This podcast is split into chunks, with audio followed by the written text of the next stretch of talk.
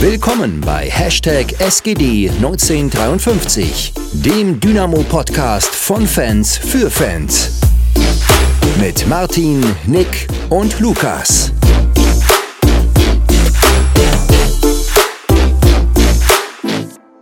Hallo, hallo, da sind wir wieder. Ähm, wie? Ich glaube, wir können Wetten abschließen, wann wir mal äh, zu dritt sind. Äh, ich glaube, die Quote ist, ist gerade so hoch wie bei uns ein, äh, ein Auswärtssieg. das stimmt. Ja. nee, äh, Spaß beiseite. Wir sind, wir sind wieder äh, da, mal wieder zu zweit. Martin äh, ist einfach ja, ein bisschen im Stress. Gibt's ja auch im Leben, kennt jeder. Der, in der jetzigen Zeit wahrscheinlich auch ein bisschen, hm, ja, alles nicht gerade einfach und deshalb. Wir sind aber da, ähm, Nick, wie geht's? Was macht, was macht Jena? Jena macht sich gut. Also alles gut bei mir. Es ist wirklich jetzt langsam noch kälter geworden, als es mir lieb ist, aber gut. Äh, ansonsten läuft alles ganz entspannt und äh, auch mit Dynamo geht es mir aktuell rein aus emotionaler Fansicht deutlich besser als noch vor drei Wochen oder so. Deswegen ja, ah, alles gut. Wie, wie, wie war es bei euch? Warst ja im Stadion gegen Regensburg. Wie, wie, wie lief das ab? Äh, es war arschkalt schlussendlich. ich glaube, ich wiederhole mich, aber es war wirklich, es hat wirklich den ganzen Abend so durchgeschneit. Beziehungsweise es hat auch schon auf der Fahrt so angefangen. Also es war jetzt nicht so Schnee, so schneesturmmäßig, dass alles liegen bleibt, aber es hat einfach die ganze Zeit, hat es immer wieder so Flocken runtergehauen, wirklich ununterbrochen. Ähm, aber an sich war es was, abgesehen vom Spiel, vom Ergebnis her, äh, lustig und cool.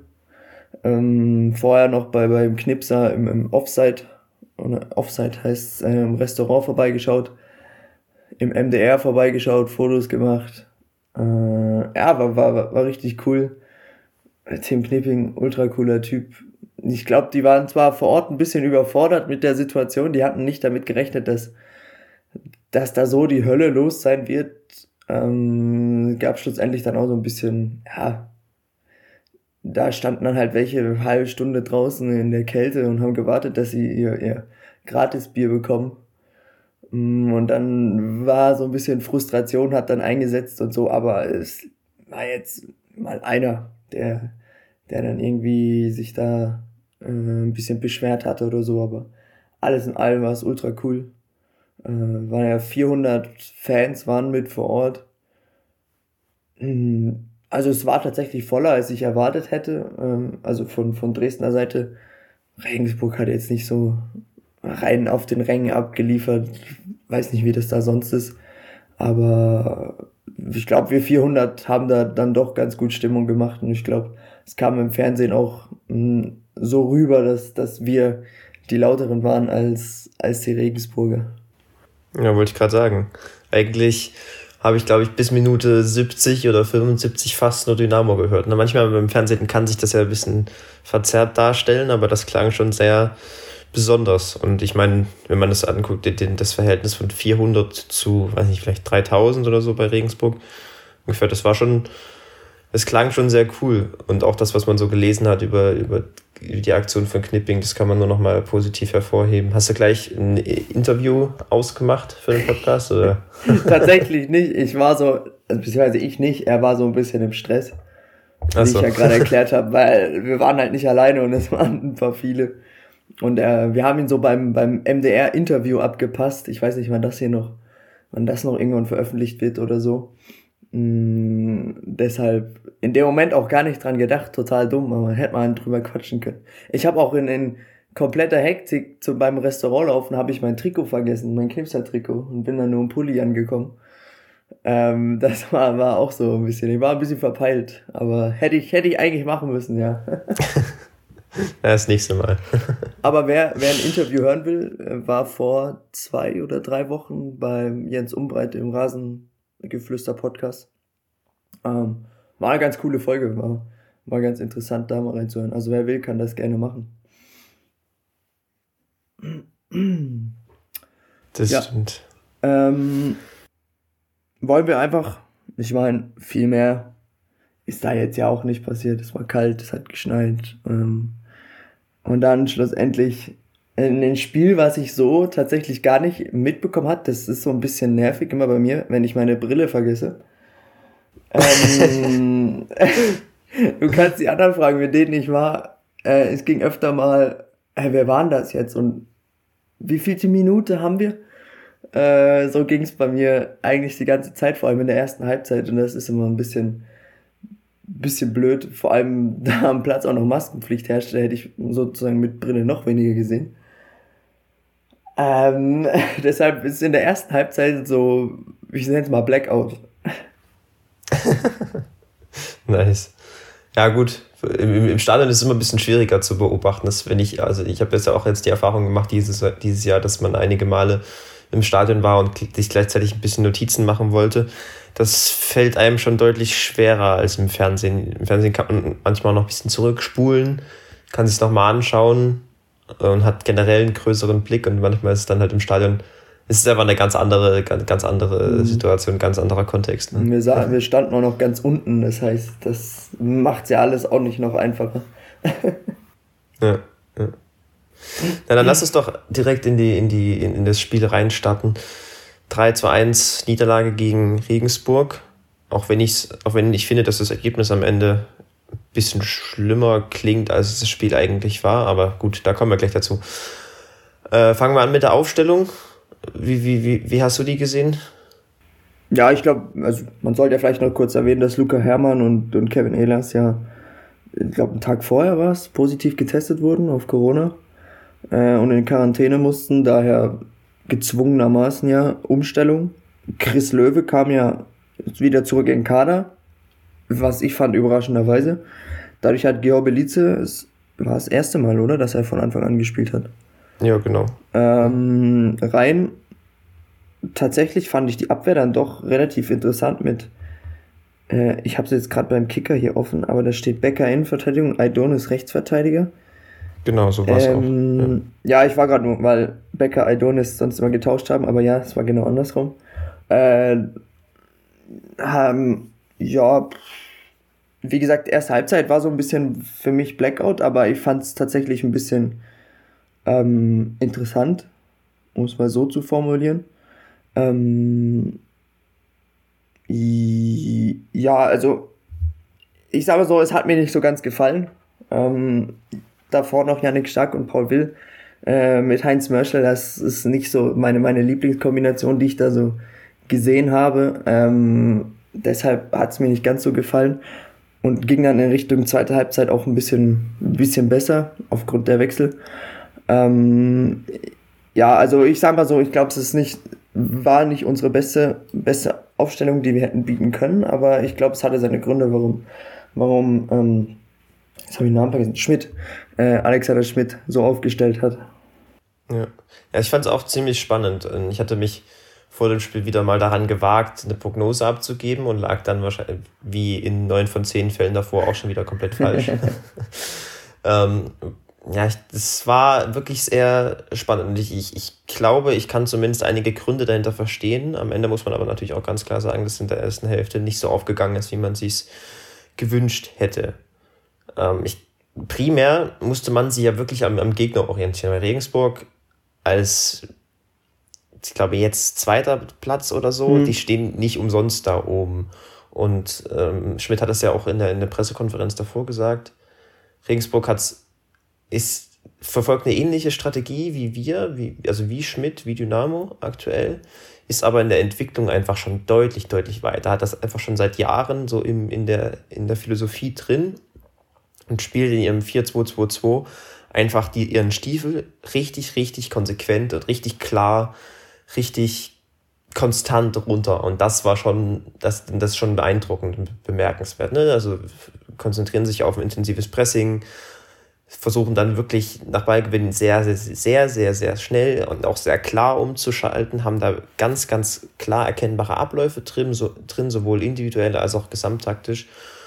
Und damit können sie dann einfach eine unglaubliche Wucht erzeugen. Das haben wir in dem Spiel gesehen und ich glaube auch, das war der Grund, warum Schmidt in einigen Aspekten dann die Aufstellung etwas, etwas angepasst hat, weil Dynamo meines Erachtens nach ähm, schon dann darauf ausgelegt war, erstmal ein gutes Pressing zu spielen und dafür beispielsweise dann Will auf der 8 gespielt hat und nicht meinetwegen Kade oder ähm, wer auch immer sonst noch hätte spielen können, weil er eben da etwas noch mehr Robustheit reinbringt. Und das war beispielsweise auch der Grund, vermute ich zumindest mal, warum Becker im, im Zentrum gespielt hat weil, und nicht Aidonis, weil Regensburg einfach unglaublich wuchtige Stürmer dort vorne drin hat und sehr viel diese auch versucht einzusetzen mit vielen langen Bällen, mit, einem guten, mit einer guten Struktur für zweite Bälle. Und daher glaube ich eben, dass man dann diese Wahl getroffen hat, die ich grundsätzlich verstehen konnte. Und ich finde auch, dass es in den ersten zehn Minuten ganz ordentlich funktioniert hat. Ne? Wir haben ordentlich gepresst, es war viel Intensität dabei auf beiden Seiten. Das war dann halt so ein ganz typisches, ausgeglichenes Spiel von zwei Pressing-Mannschaften, wo nicht viel Fußball dabei war, aber schon einfach viel Zweikampf, viel Stückwerk und ähm, auf unserer Seite auch einige ganz ordentliche Ballgewinne. Aber nach den ersten zehn Minuten, und das hat Schmidt dann beispielsweise auch in der Pressekonferenz bestätigt, fand ich, also dann, dann konnte man richtig gut erkennen, wo die Unterschiede liegen zwischen Regensburg und Dynamo. Und dann da muss man schon sagen, wie du auch gerade angedeutet hast, dass Dynamo dann in, von Minute 10 bis Minute 45 eigentlich in allen Phasen dem Jahren komplett unterlegen war. Hm. Ja, ähm, man hat es am Anfang so ein bisschen gemerkt. Dass, also ich kann mich halt dran erinnern, dass ich dann noch vor Ort so gesagt habe, hey, wir haben in den ersten, ja, was waren das, 10, 15 Minuten eben so, wir machen das ja gar nicht schlecht, ähm, dadurch, dass der, dass Regensburg eben so weit oben steht und wir ja in den ersten zehn Minuten mehr in ihrer Hälfte den Ball haben laufen lassen. Ähm, aber man hat dann halt richtig gemerkt, wie, wie das Ganze so gekippt ist und dann äh, schlussendlich auch in einem Tor äh, resultiert hat, da Regensburg einfach ja diese, diese Konsequenz hatte, da, da vorne rein und äh, vorne rein zu spielen und mit einer mit einer Ruhe, mit einer, ähm, ja, mit einer Lässigkeit da umzuschalten und das alles, finde ich, extrem schlau gemacht hat, so dass schlussendlich, ähm, ja, es eigentlich nur eine Frage der Zeit war, bis, bis da das Tor fällt, in der, in der Spielphase zumindest. Genau. Und Dynamo hätte sicherlich auch noch ein zweites kassieren können in der zweiten, äh, in der ersten Hälfte, wenn Regensburg da etwas, noch etwas klarer gewesen wäre in den, im letzten Drittel, in den Abschlusssituationen ich finde, du hast halt echt in jeder Spielphase irgendwelche Probleme gehabt in, äh, und einfach auch vielfältige und zahlreiche Probleme. Ich habe das bei einem, im Blog auf der Seite der FG nochmal genauer ausgeführt, aber muss einfach festhalten, dass in, diesen, in dieser Spielphase Regensburg wirklich, wie gesagt, einen Plan super konsequent durchgezogen hat, wirklich sehr beeindruckend agiert hat, was Zweikampfstärke angeht, was Intensität angeht, was Klarheit in den, in den Spielzügen, in den, in den Tiefenläufen etc. angeht. Und damit hatte Dynamo riesige Probleme. Ne? Wenn wir den Ball nicht hatten, waren wir im Zweikampfverhalten unterlegen mit der Intensität. Da haben wir es nach den ersten 15 Minuten nicht mehr geschafft, das hochzuhalten und dagegen zu halten, das, was Schmidt ähm, vor dem Spiel gefordert hatte. Und wenn wir mit Ball gespielt haben, haben wir es an, anfangs mal probiert, ein, zwei Mal raus, hinten rauszuspielen.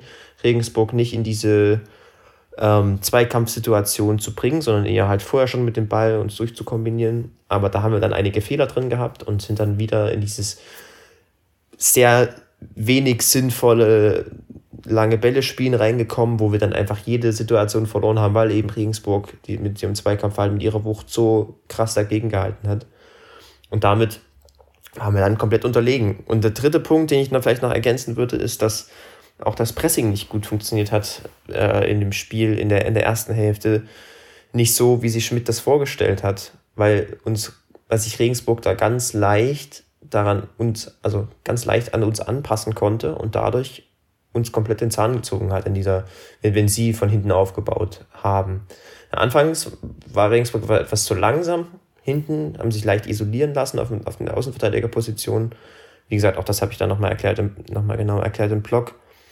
Aber nach den ersten 10, 15 Minuten hat Regensburg, haben sie, haben sie ihre Struktur leicht angepasst und haben es dann einfach sehr einfach geschafft, Dynamo rauszulocken, Dynamos Stürmer rauszuziehen, Dynamos Achter, Königsdörfer und Will auf der anderen Seite so nach außen zu ziehen und dann haben sie das Pressing einfach überspielt, und im Zentrum dann das Ball, den, den, den zweiten Ball gewonnen, weil sie dort dann in der, in der 5 gegen 5 Situation waren, weil eben vorher die Spieler von Dynamo rausgezogen wurden.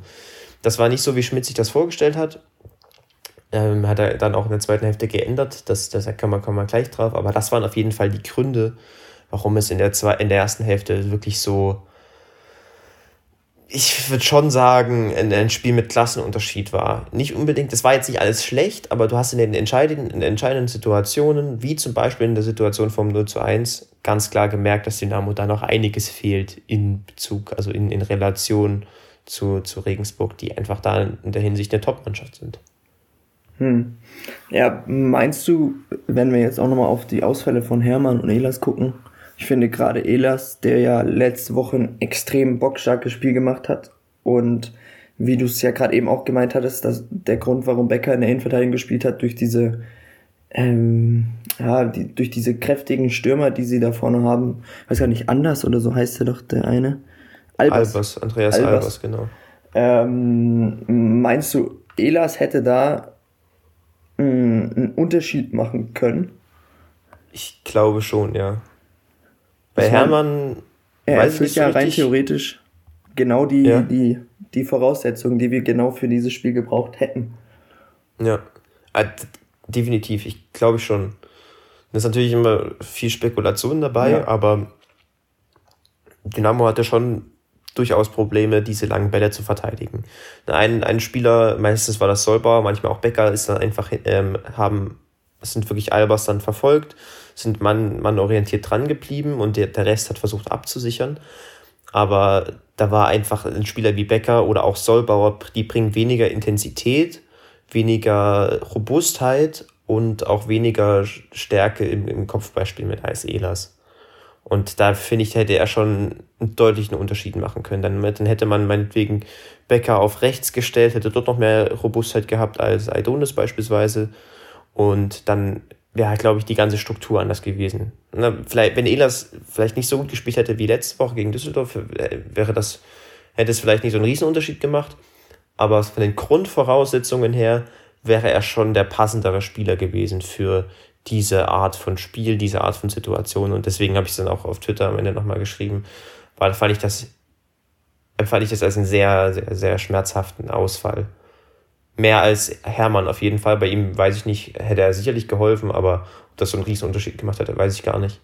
Aber Elas war, war deswegen so, wäre deswegen so, so wichtig gewesen, weil das Spiel eben permanent auf dieses Zweikampf-Ding aus war, auf diese Intensität, das, was wir auch letzte Woche im Podcast schon angedeutet hatten, dass wir das äh, erwartet, dass wir das in, in Bezug auf das Spiel erwarten. Das hat sich genauso, ist genauso eingetreten und da wäre er einfach super, super wichtig gewesen. Ja, vor allem ist halt auch noch das Ungünstige, dass ähm, diese Tests oder diese Corona-Tests halt genau einen Tag vorm Spiel positiv angesprungen sind und du somit dich ja darauf nicht einstellen konntest und Becker sozusagen ja auch äh, ins kalte Wasser geschm geschmissen wurde äh, in, in irgendeiner, ja, ist ja schon so. Äh, ich meine, hat er diese Saison schon mal in Verteidigung bei uns gespielt? In, in der Rolle? Nee. Also überhaupt? Ich glaube noch nie, oder? Ähm, ich kann mich nicht erinnern, nein. Und du musst dich da ja dann auch erstmal irgendwie reinbeißen und reinfinden und das ist ja trotzdem ungewohnt, äh, in, äh, auf der linken Innenverteidigerposition zu spielen, wenn du sonst Rechtsverteidiger spielst. Ähm, und ich glaube, wenn da Elas noch dabei gewesen wäre, hätte das doch einfach ein, ein Funken Grund so solide, äh, Grund so, es fällt mir so nicht Solidität? Solidität, sagt man das? Das klingt irgendwie gerade komisch. Keine Ahnung. Aber ich glaube, jeder weiß, was gemeint ist. Also so, so eine Grundstabilität einfach äh, mit reingebracht, die, die einfach abgeklärter gewesen wäre und die das Ganze vielleicht ein bisschen, das ganze Konstrukt in der Verteidigung ein bisschen ähm, ja, stabiler gemacht hätte. Ja, sehe ich auch so. Ich finde auch, dass es Becker beispielsweise gar nicht so schlecht gemacht hat Nein. für seine Verhältnisse, ne? Das auf jeden Fall, aber von den Grundvoraussetzungen her bringt Elas nochmal ein ganz anderes Profil mit. Um, ähm, das hat dann, das wäre da schon hilfreich gewesen, glaube ich. Ja, du merkst dann halt den Unterschied zwischen Innenverteidiger und Außenverteidiger. Also ja. Ein, Außenverteidiger mit dem Profil vom Elas wird halt auch nicht so, so gut abliefern können wie, wie ein Innenverteidiger mit dem Profil von einem, äh, von einem Bäcker. Deshalb, ja, war halt ein bisschen blöd, dass die Corona-Tests so ausgeschlagen ja. sind. Aber meine sind nicht die einzigen auf der Welt, die gerade positive Corona-Tests haben. Das ist auch richtig. Nee, muss man einfach so annehmen und dann das Beste draus machen. Und zwar bitter, wäre definitiv besser gewesen, wenn er es dabei gewesen wäre, aber gut, ändern kann man es am Ende auch nicht. Ja, und dann, ich weiß nicht, wollen wir nochmal ein bisschen aufs Tor, aufs Gegentor eingehen, oder? Ja, lass uns das noch schnell machen. Weil das ist genau vor meinen Augen passiert. Äh, das war so, wie sich da Solbauer so ein bisschen rauslocken lässt und dann, ja, ich weiß nicht, ich habe die Wiederholung nicht sehen können, ich habe nur das live vor Augen, wie er da mh, hm, irgendwie um, umgetackelt wird im, in einem fairen Zweikampf oder eben auch nicht äh, und dann zu Boden geht, irgendwie gegen den Kopf und schlussendlich halt hinten fehlt, weil er nicht mehr mit nach hinten rücken kann durch den, durch, durch den Fehler, den er selber irgendwie begeht ähm, und dann hinten alles offen ist und ich bin gerade überlegen, es war ein Kopf, nee, war kein Kopfballtor, oder? Nö, das war dann am Ende so, ähm, so, so Volley, glaube ich, oder irgendwie sowas in der Richtung. So einschieben einfach. Ein bisschen schwieriger, ja. aber einschieben. ja, naja, das war in der Situation ziemlich blöd, weil, ähm, weil, weil Solbauer da wirklich ausgenockt wird. Das war kein Foul, aber im Endeffekt äh, natürlich hat es dann ihn aus der Situation rausgenommen. Ich glaube aber, der Fehler ist einfach, also ist schon ein, zwei Schritte davor passiert, wo Dynamo einfach da die Intensität nicht hat und Regensburg die Zweikämpfe gewinnt. Dann wird der Ball weitergeleitet und dann muss die ganze Mannschaft durchrücken, durchschieben und am Ende ist dann eben genau Regensburgs Stärke, dass sie mit ganz viel Personal im Umschalten aktiv sind und die Tiefe attackieren und da kommt eben dann der Flügel, der rückt, der, der rückt diagonal ein. Das hat äh, Martin, glaube ich, auf Twitter währenddessen auch gut beschrieben gehabt. Der, der, der, rückt diagonal durch, zieht damit unseren Außenverteidiger mit und dann, dann hat natürlich hinten der, der gegnerische Außenverteidiger, äh, Salah war das in dem Fall, extrem viel Platz, kann den Raum äh, anlaufen, hat natürlich dann auch die Qualität, das dann so abzuschließen, wie er es getan hat. Aber eine Frage, die die sich mir nur stellt. Ähm, dieses, es war ja kein Foul gegen Solbauer. Aber es ist ja trotzdem ein Zweikampf, der gegen den Kopf geht und Solbauer zu Boden geht, weil er eben im Kopf Probleme hat. War es nicht so, dass bei Kopfverletzungen das Spiel unterbrochen werden muss? Also, so dachte ich immer, so sind die Regeln. Deshalb. Ja. Wie, ja, also grundsätzlich ist das schon richtig. Aber ich glaube, in so einer Situation, wenn man, also ich kann das jetzt nicht, kann nicht aus dem Stegreif ähm, regeltechnisch korrekt argumentieren, aber ich glaube, wenn du in so einer Situation dann abpfeifst, dann äh, entspricht das nicht dem, dem Sinne des Fußballs. Äh, also. Würde ich mal so sagen. äh, ich fand es halt so ein bisschen grenzwertig, weil du halt eben einen Innenverteidiger unglücklich ausnockst in, ja, er es war ja nicht ausgenockt, aber ich glaube, jeder weiß, was ich meine, ähm, der dann eben entscheidend fehlt hinten. Ähm, aber schlussendlich, wenn es halt ein, ein fairer Zweikampf war, gibt es da, glaube ich, keine, keine Gründe jetzt wirklich da abzupfeifen. Ich glaube, es war einfach, zumindest im Stadion, einfach den Emotionen geschuldet, dass man da so, ähm, ja, so drüber, drüber diskutiert hat. Oder ich meine, es wurde ja auch ziemlich lange überprüft, ob das jetzt ein, ein Foul ist oder nicht. Äh, und schlussendlich wurde es Tor dann ja gegeben. Ja. Ja, es war auf jeden Fall okay. Also ich sehe da keine, keine Fehlentscheidung oder ähnliches. Es war aus unserer Sicht einfach ziemlich bitter. Vielleicht können wir noch einen Punkt ergänzen, der dann auch in der Hälfte 2 äh, entscheidend wurde.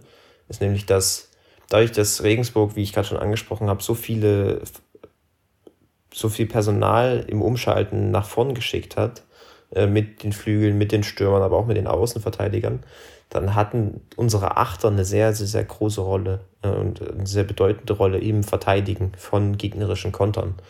Ähm, ich habe mir das, das Tor gerade eben nochmal angeschaut und ähm, da lässt sich vielleicht noch ergänzen, dass da der, der Achter, der, der immer auf der, auf der ballfernen Seite steht, da immer eigentlich darauf achten sollte, dass die Außenverteidiger nicht zu weit im freien Raum stehen. Ich, wenn ich mich nicht irre, hat das Schmidt in einer, in einer Situation auch äh, so verlauten lassen während des Spiels, hat er, glaube ich, Will angewiesen, dass er darauf mehr aufpassen soll. Und genau in, diese, in dieser Torszene passiert es eben, dass, dass Will den Außenverteidiger nicht mehr 100% mitgeht und er deswegen so viel freien Platz hat.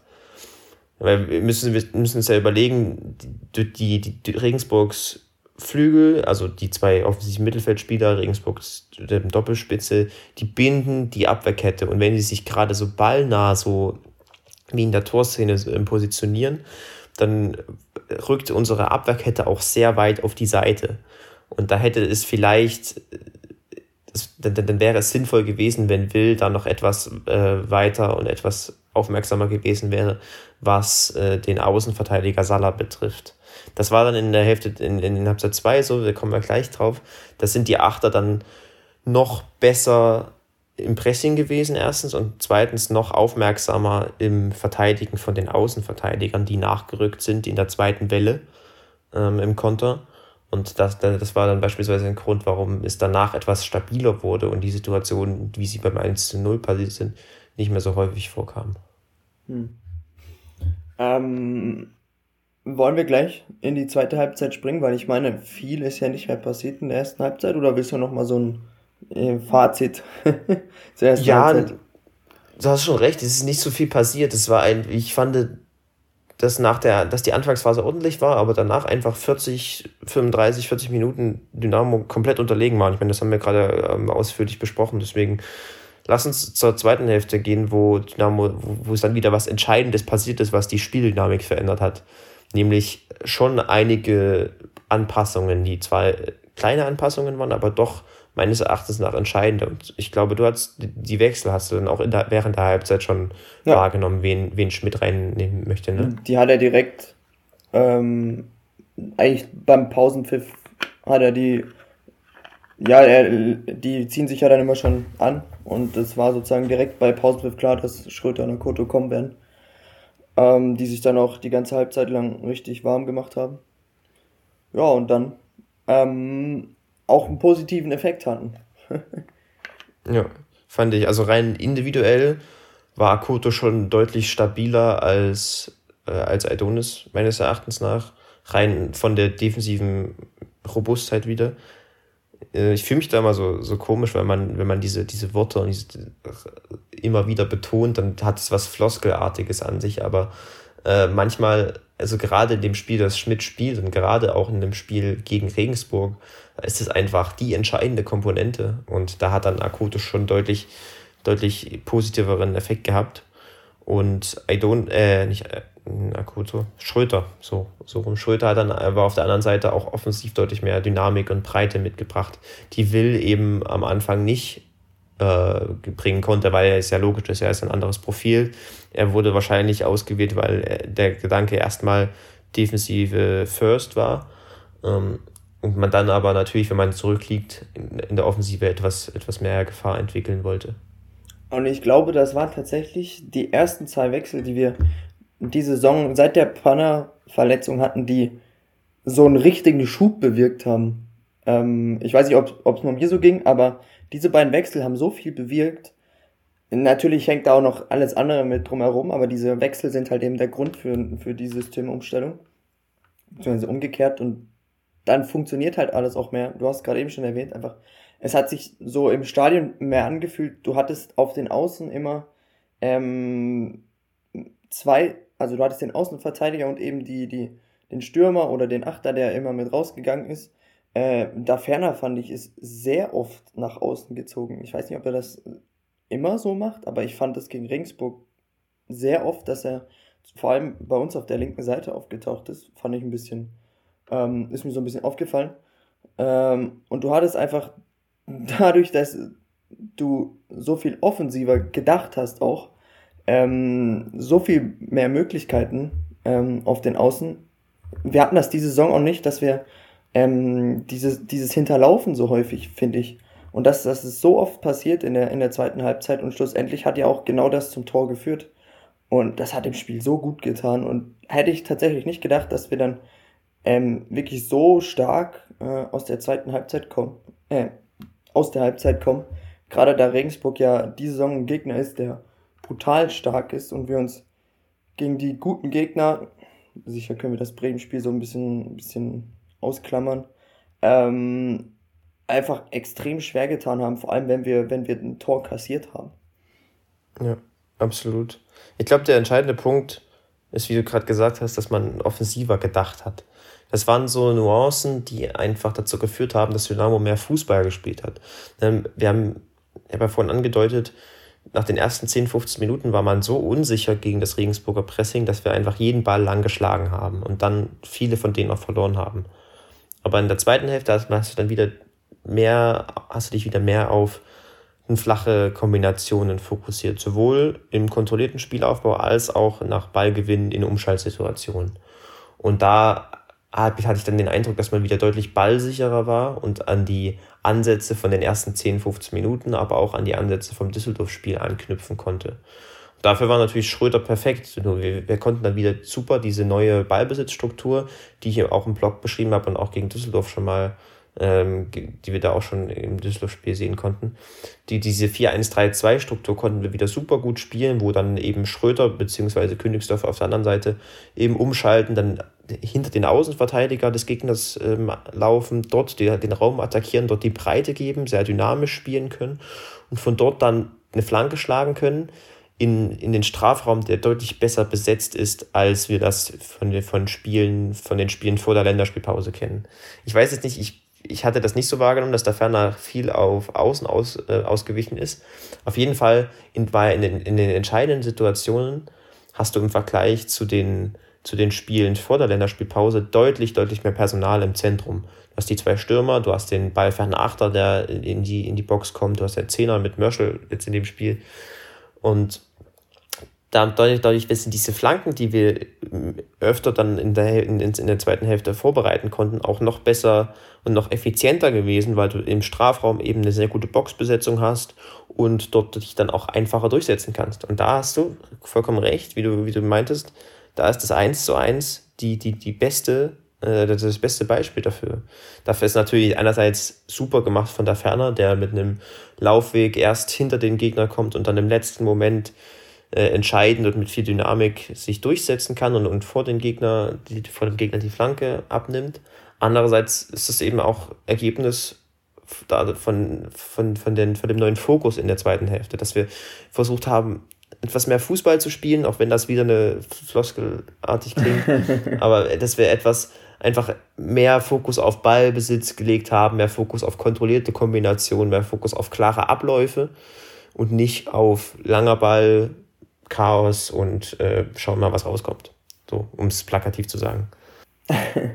ja, und tatsächlich fand ich auch, ähm, es war tatsächlich auch mal richtig schöner Fußball dabei. Da waren Kombinationen dabei, die, die haben, haben mir richtig gut gefallen. Ähm, man hat so ein bisschen Regensburg überrascht. Ich glaube nicht, dass sie damit so gerechnet hatten und das hat dem Spiel einfach so gut getan. Ähm, und schlussendlich dann auch die Einwechslung von, von Patrick Weihrauch weiß gar nicht, ist er für Merschel gekommen? Weihrauch? Ja. Ähm, äh, ich finde, Weihrauch hat direkt so einen Unterschied gemacht. Also ich spreche jetzt nicht von den Ecken. Die Ecken waren in Dynamo-Einheiten äh, gelesen, eine absolute Weltklasse.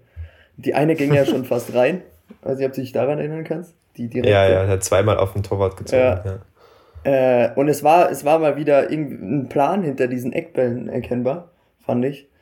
Ähm, und was ich auch noch hervorheben will, ist diese, diese Schnelligkeit von Belize ähm, auf der linken Seite. Also der ist übers Feld ge gerannt teilweise, ähm, von hinten quergezogen, rübergezogen, alles so.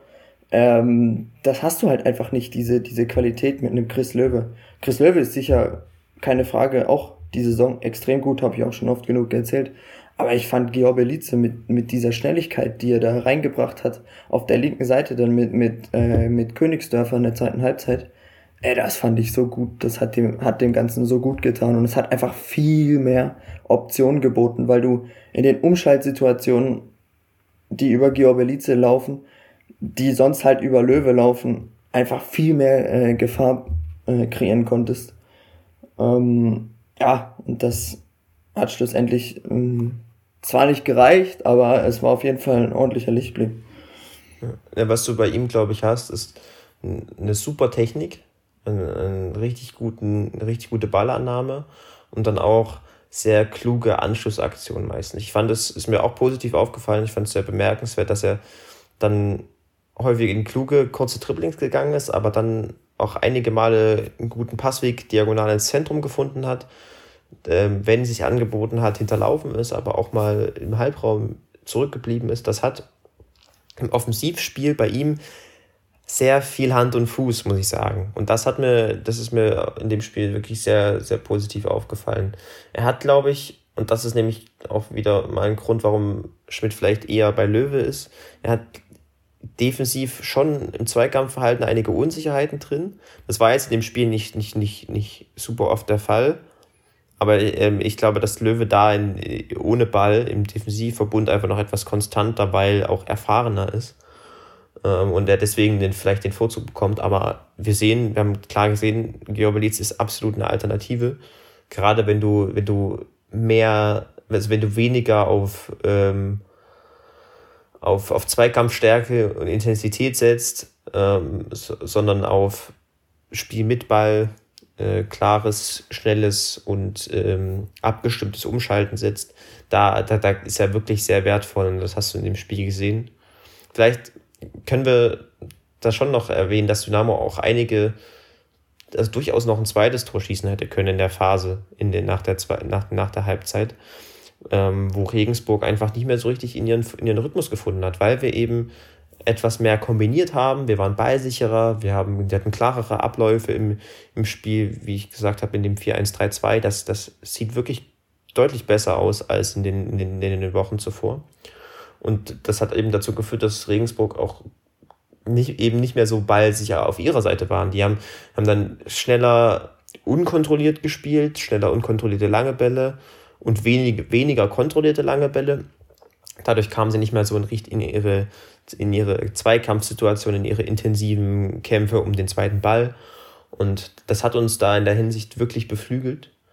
Und ich glaube, ich erinnere mich auch noch an eine Situation, wo da ferner äh, eine freie Kopfballsituation, äh, einen freien Kopfball hat, ohne Gegnerdruck, den er eigentlich aufs Tor bringen hätte können oder müssen sogar sodass da auf jeden Fall, dass das auf jeden Fall eine Phase war, wo Dynamo das Spiel sehr ausgeglichen, wenn nicht sogar auf seine Seite gezogen äh, ziehen konnte. Da, das ist schon positiv hervorzuheben. Vielleicht eine Ergänzung noch, ähm, ich, was da sicherlich auch mit reingespielt hat, ist, dass das Pressing etwas angepasst wurde von Schmidt und man deswegen die Probleme, die wir vorhin in der ersten Hälfte diskutiert haben, etwas weniger häufig aufgetreten sind. Die, die, unsere, unsere Stürmer sind etwas klüger angelaufen, da ähm, Borello und, und da ferner vorne, die sind etwas ähm, das Spiel mehr nach innen gelenkt. Dadurch kam Regens, konnte Regensburg nur noch eine, hatte Regensburg nur noch eine Option, nämlich der lange Ball ins Zentrum. Und das konnten dann die Achter wiederum bei uns dann auf den, ähm, Schröter und Königsdorfer erkennen und sich schneller zurückziehen. Und dadurch hatten wir im Zentrum wieder Überzahl, konnten dort mehr zweite Bälle gewinnen und wiederum in, in die Ballsituation reinkommen, die wir gerade schon besprochen haben.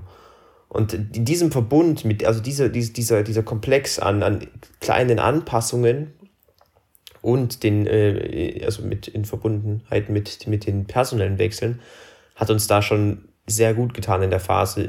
Und meines Erachtens nach war das da deswegen dann auch eine Phase, die spielerisch und auch was die Torgefahr angeht, deutlich besser war als, äh, als in vielen anderen Spielen, die wir in den letzten Wochen gesehen haben. Es war nicht super überragend, aber es war schon bis Minute 70, 75 rum sehr, sehr gut. Hm. Ja, das Tor ist ja auch so irgendwie aus dem, aus dem Nichts gefallen, fand ich zumindest es war, wie du gerade eben gesagt hast, diese Phase, wo man Regensburg eigentlich ja schon dominiert hat und Regensburg nicht mehr so zu klaren, beziehungsweise überhaupt zu Aktionen kam. Ähm, dann kriegt man, lässt man mal wieder eine Ecke zu. Und wie ist die Saison, wie soll es diese Saison anders sein, kriegen wir dann auch nach einer Ecke mal wieder ein Gegentor. Ja, zu der Ecke muss ich tatsächlich sagen, habe ich so gar nicht mitbekommen, weil ich eben meine Brille nicht auf hatte. Das war ja genau auf der anderen Seite. Ähm, also für mich flog der Ball halt irgendwie rein, aber ähm, das war im Gegenteil zum 3-1, wo, wo man natürlich sehen konnte, dass da niemand war, weil eben niemand war. Dafür hat es ja nicht meine Brille gebraucht. Ähm, aber bei den, den Eckbällen, ich kann jetzt nicht sagen, ob der gut oder schlecht verteidigt war, ob der einfach nur sehr gut getreten war und was weiß ich was, aber es ist natürlich irgendwie bezeichnend für die Saison, dass wir wieder nach einem Eckball ähm, ja, so ein blödes Gegentor kriegen in, in der Spielphase, wo man ja so ein 2-1 in der kurz vor der 80. einfach so nervig und so, so blöd ist. Ähm, ja, aber wäre nicht die Saison, wenn es nicht da gefallen wäre. Ne? Ja, das, ist, das sind dann wieder altbekannte Fehler. Ich glaube, ich hatte das so ab ungefähr ab Minute 75 hatte ich das Gefühl, dass Dynamo irgendwie die Kräfte ausgehen. Das ist wieder Spekulation. Ich habe keine Ahnung. Auf jeden Fall ist man passiver geworden. Man ist deutlich tiefer gefallen, Stück für Stück. Hatte wieder weniger Mut im Ballbesitz. Und dadurch ist dann eben diese, diese Eckensituation entstanden. Also ich, ich erinnere mich an eine Situation, wo da ferner von Schmidt angewiesen wurde, vorne drauf zu gehen auf den Innenverteidiger und das dann nicht gemacht hat und dann das ganze Team auch mit da ferner komplett zurückgefallen ist, bis dann da ferner ungefähr 20, 25 Meter vom eigenen Tor stand. Da ist, da, da ist aus dieser Situation ist dann nichts entstanden, aber das hat dann, das war schon symptomatisch dafür, dass Dynamo wirklich wieder viel, viel, viel weniger fürs Spiel gemacht hat, viel passiver geworden ist.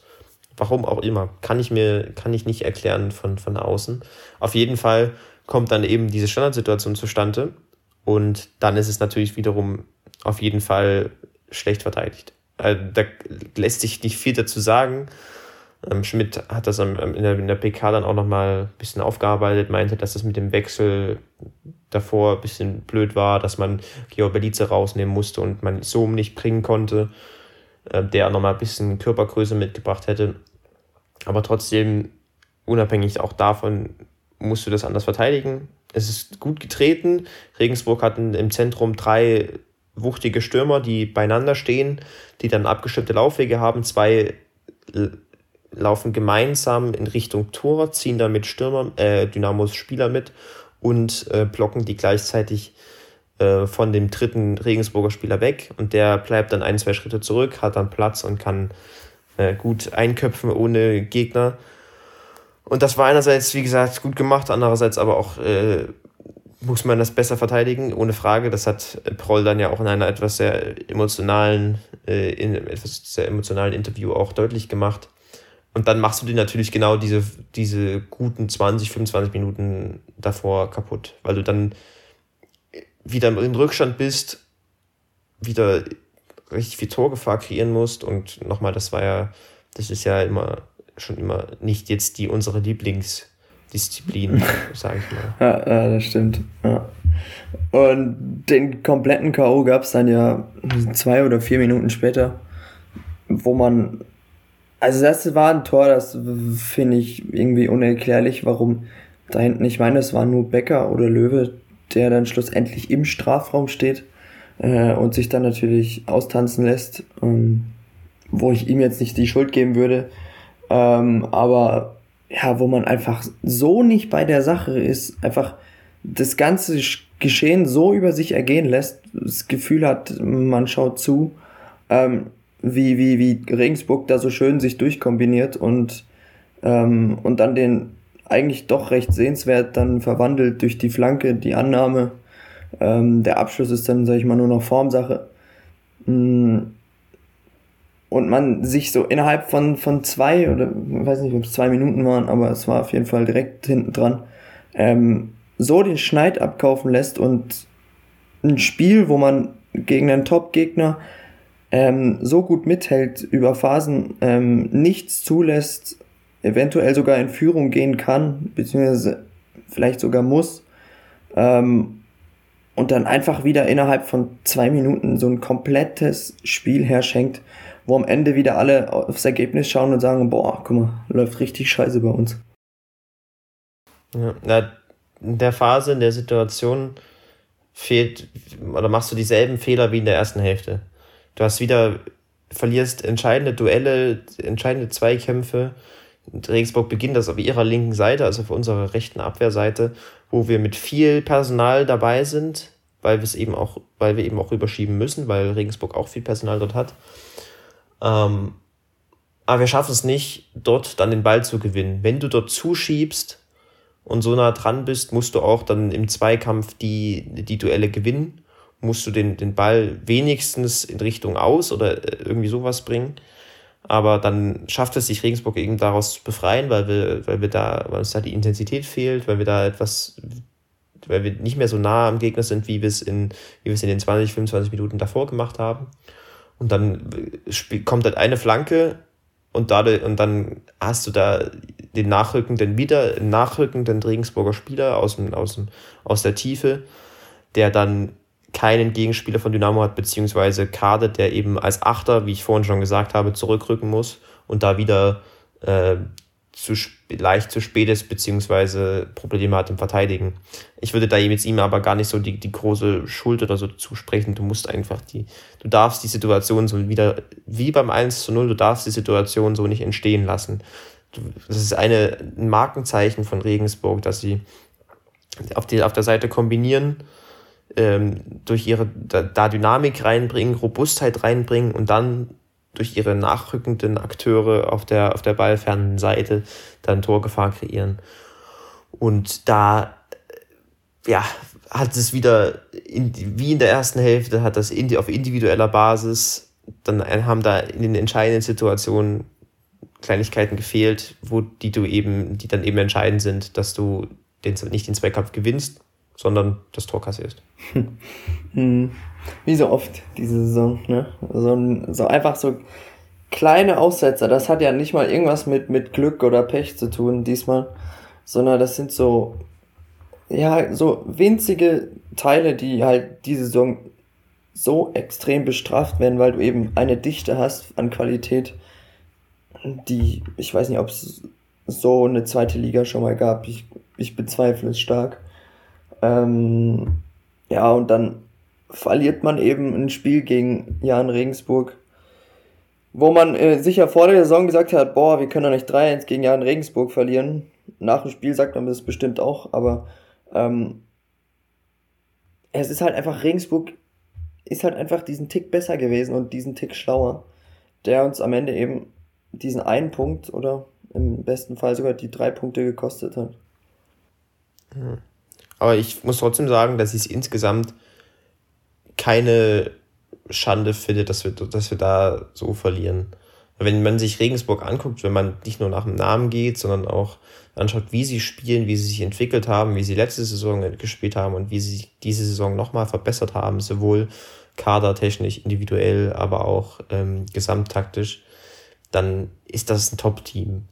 Und dann finde ich erstmal, da muss, muss ich sagen, dass ich, dass ich der Überzeugung bin, dass man da schon verlieren kann. Ähm, und wenn man das dann, wenn man dann vor diesem Hintergrund das Dynamo-Spiel betrachtet, muss man einfach feststellen, dass es ordentliche Phasen gab, gute Phasen gab, deutliche Verbesserungen zu Spielen davor, aber eben auch altbekannte Fehler. Und deswegen ist das Fazit einfach, es gab positive Aspekte und, und negative Aspekte aus unserer Sicht. Erste Hälfte haben wir, waren wir komplett unterlegen, hat, hat, hat individuell viel gefehlt, hat das Pressing nicht gestimmt. Aber dann haben wir wieder gute Anpassungen gefunden, sind gefährlich geworden, haben mit Ball eine der ansehnlichsten äh, Halbzeiten vielleicht gehabt im Vergleich äh, zu den anderen Spielen in dieser Saison. Am Ende hat dann wieder dann dieses wie wir gerade besprochen haben, die, diese Robustheit, diese, diese Kleinigkeiten, die, im Zweikampfverhalten etc., das hat am Ende gefehlt, dass das Spiel nicht anders ausgegangen ist. Trotzdem war nicht alles schlecht. Ich finde, man kann da aufba darauf aufbauen. Und gerade wenn wir jetzt in den nächsten Wochen auf Gegner treffen, die nicht so eingespielt, nicht so konstant, nicht so konsequent nicht so weit entwickelt sind wie Regensburg in ihrer Art und Weise, wie sie spielen wollen, dann sehe ich mit, diesen, mit dieser Basis, die wir jetzt gezeigt haben, mit dem verbesserten Ballbesitz ähm, gegen Düsseldorf und gegen, gegen Regensburg, mit dem phasenweise besseren Pressing, auch wenn das, wie gesagt, insgesamt man sich da individuell noch etwas steigern muss, ähm, sehe ich da trotzdem jetzt nicht alles schlecht. Ich sehe da schon eine ordentliche Prognose, weil das Spiel eben gegen Regensburg trotz des Ergebnisses nicht 100% so schwach war, wie das Ergebnis vielleicht ähm, scheinen mag. Hm. Ja, du hast gerade eigentlich richtig schön den, den, den Bogen gespannt zu den kommenden Wochen. Ähm, wir haben zwar jetzt, wir hatten ja noch ein Heimspiel rein theoretisch, was jetzt als Geisterspiel ähm, ja leider stattfinden muss. Völlig, völlig zu Recht, aber ähm, ich glaube, anders ist es nicht mehr zu verantworten aktuell.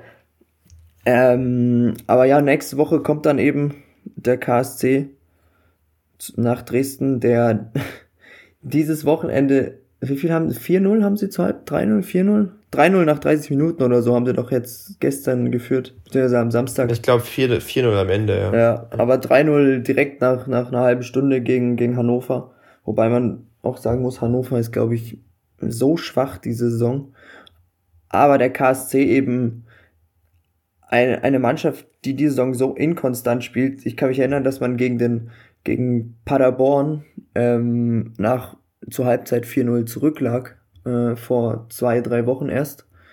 Ähm, also bei, bei, beim KSC ist wirklich alles so einmal hoch, einmal ganz unten. Ähm, mit dem KSC kommt natürlich der Partnerclub äh, nach Dresden, den, den keiner mag. Da, wo ich herkomme. ähm, nee, Spaß beiseite. Ähm, ja, es wird ein Spiel, ich glaube, wenn man, wenn man so spielt wie gegen, gegen Regensburg und im besten Falle mit Kevin Ehlers wieder in der Innenverteidigung, das ist natürlich alles Spekulation. Wie da der Stand ist, weiß, weiß ja auch keiner, sind sie positiv getestet, haben sie irgendwelche krassen Symptome, haben sie gar keine Symptome oder irgendwie. Ähm, deshalb kann ich mir vorstellen, dass wenn Kevin Ehlers wieder zurückkommt, wir einfach diese defensive Stabilität, die wir gegen Düsseldorf hatten, einfach wieder haben werden, einfach aufgrund dem Fall, dass es dann eben die Innenverteidigung aus Kevin Ehlers und Solbauer besteht. Ähm, und der KSC eben eine Mannschaft ist, die so komplett ambivalent ist, also so komplett verschiedene Gesichter zeigt in dieser Saison. Ist eigentlich wie wir, so ein bisschen. Ähm, bloß ist es bei ihnen von Spieltag zu Spieltag unterschieden und bei uns so ja, von, von Monaten zu Monat unterschiedlich. Ähm, aber ich glaube trotzdem, wenn wir, wenn wir die Leistung zumindest aus der zweiten Halbzeit äh, überwiegend auf den Platz bringen können, mit einem Kevin Ehlers in der Innenverteidigung, dann kann das durchaus zu sehr guten drei Punkten reichen. Ja, es ist auf jeden Fall alles drin. Ich kann, ich, ich, ich teile die, das, was du gesagt hast. Ähm, ich bin mir unsicher, wie ich den KSC einschätzen soll. Ich habe von ihnen seit Ewigkeiten kein Spiel mehr gesehen. Und man liest leider auch nicht so viel darüber, deswegen kann ich da nicht so eine wirklich gute und fundierte Prognose liefern. Ich hatte eigentlich gedacht, dass sie im letzten Jahr sehr stabil waren und eben aus wenig Budget viel gemacht haben mit Christian Eichner als Trainer, den ich eigentlich grundsätzlich schätze. Das habe ich auch von dieser Saison erwartet, dass, dass, dass diese Entwicklung weitergeht. Es scheint aber nicht so. Also wenn man sich die, die, die Underlying Numbers, die, die Statistiken anguckt, dann äh, ist der KSC schon auch deutlich unter Dynamo beispielsweise. Sie sind defensiv deutlich instabiler als, als wir äh, und offensiv hängt viel von den Einzelakteuren ab. Also Hofmann als, als als primäres Beispiel. Trotzdem ist es ein spannender Kader und ein spannender Trainer, wie gesagt. Und du hast es richtig gesagt, wenn sie gute, ähm, also wenn sie einen guten Tag haben, dann scheint da auch viel zu laufen. Und dann scheint da auch äh, gerade gegen Gegner, die vielleicht nicht so stabil sind, ähm, ja, scheint da auch gute Ergebnisse rauszukommen. Aber nochmal, wir, wir sind ein Team, was eigentlich eine gute Basis aufs Feld kriegen sollte. Und wenn wir das schaffen gegen den KSC, dann ist da alles möglich. Da ist da, da, da kann das in eine, aber auch in die andere Richtung gehen. Ähm, ich sehe auf jeden Fall gute Chancen für uns und daher bin ich sehr gespannt, wie das Spiel wird. für uns gilt es einfach, und ich weiß, ich sage das jede Woche, aber wenn wir, wenn wir das, was wir, was wir können, auf den Platz kriegen und wenn wir diese, diese Kleinigkeiten, was die Robustheit angeht, etc., wenn wir das etwas umbiegen können und etwas äh, konstanter und, und ähm, auch mehr auf Zweitliganiveau umsetzen können, dann sehe ich da gute Chancen. Hm. Ja, so sehe ich es auch. Und das äh, betrifft, glaube ich, auch die, die kommenden Wochen dann. Ähm, wenn wir noch ein bisschen weiter hinausblicken, dann kommt ja Aue auswärts, auch ohne Zuschauer. Äh, und zum Abschluss sozusagen schon wieder die Rückrunde beginnen gegen Ingolstadt zu aus, auswärts, auch auswärts sind jetzt zwei Auswärtsspiele hintereinander. Ähm, eventuell mit Fans, ist ja noch nicht so ganz sicher, weiß ja niemand, wie sich bis dahin entwickelt. Ähm, aber ich glaube, diese nächsten drei Spiele, ähm, von denen wird sicher der KSC rein hm, kadertechnisch und alles Mögliche so, glaube ich, das Schwerste. Ähm, und wenn man sich da natürlich noch so ein bisschen, bisschen Selbstbewusstsein mitnehmen kann und ähm, ich glaube, dann könnte das noch ein ganz, ganz versöhnliches äh, Jahr werden. Und dann, wenn man noch weiter hinausblickt, ist ja dann bald Winterpause und dann kann man, glaube ich, auch die, die Transfers und die Verbesserungen vornehmen, die man sich sicher früher gewünscht hätte aufgrund der Verletzung. Aber ähm, ja, ich glaube, da ist noch ordentlich was drin in den nächsten drei Spielen. Und wenn es gut kommt, gehen wir mit neun Punkten raus. Ich glaube, mit drei Punkten oder mit vier Punkten kann man auch schon ganz zufrieden sein. Ähm, ich meine, gegen Ingolstadt ist schon fast ein Pflichtsieg. Also so wie die, so wie die die Saison auftreten. Ich weiß nicht, haben sie, haben die schon gewonnen? Hat Ingolstadt schon gewonnen? Ich weiß, dass sie sechs Punkte haben. Ob sie gewonnen haben, weiß ich nicht, aber. Ja, ein Sieg, ein Sieg haben sie. Äh, also. Aber du hast, zum Abschluss kann ich dann nochmal auf jeden Fall zustimmen, dass es, das sind jetzt die Wochen, das sind die Gegner, wo wir nicht rein von der, Ka von der Kaderqualität und von der Spielweise her massiv unterlegen sind. Im Gegenteil, ich würde sogar behaupten, dass wir beispielsweise gegen im Vergleich zu Ingolstadt oder auch zu Aue durchaus einige Vorteile haben, was unsere Entwicklung angeht, was unsere Basis angeht, die wir aus strategisch-taktischer Sicht haben. Und daher ist da in jedem Spiel was drin. Ich bin da und ich bin da positiv gestimmt, dass wir da auch sicherlich was holen werden.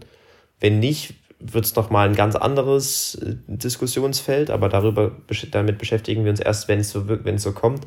Ich sehe da wirklich positiv den Spielen entgegen, weil ich glaube, dass wir da mit unseren Stärken, die wir haben, wenn wir die auf den Platz kriegen, da, da, da kann da viel draus werden. Ja, so denke ich auch. Ähm, ich weiß nicht, hast du noch abschließend was zu sagen?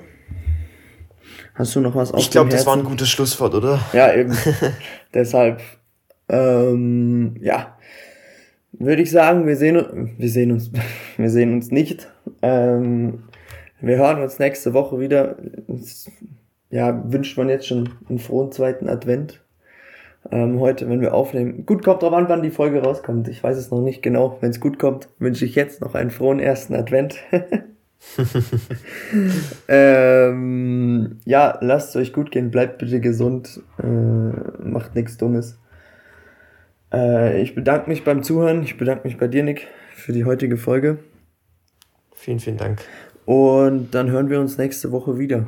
Bis dann. Hey, es Dynamo, Dynamo, immer stehen wir oh, es Dynamo.